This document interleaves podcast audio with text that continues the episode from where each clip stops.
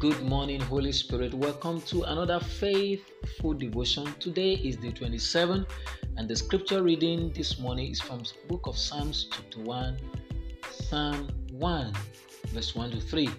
Psalm 1, verse 1 to 3. And the title for this morning faithful devotion is Biblical Mindset. Biblical Mindset. The word of the Lord says, But is the light is in the law of the Lord, and in his law doth he meditate day and night, and he shall be like a tree planted by the rivers of water. But his delight is in the law of the Lord, and in his law doth he meditate day and night, and he shall be like a tree planted by the rivers of water. Beloved, and all my listeners all over the globe, spirituality without scriptural mentality ends in futility. Being spiritual without scriptural mentality will end in futility. There are a lot of spiritual activities and exercise we engage ourselves with without scriptural mentality. If our spiritual activities or exercise is not in scripture, it has no future. Hmm, what a powerful statement this morning.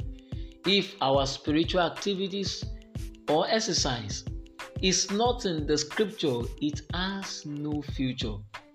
It is time to engage the word to change our world. It is time to engage the word of God to change our cosmos, our world, until there is a scriptural angle and perspective to our spiritual exercise. It will not be productive.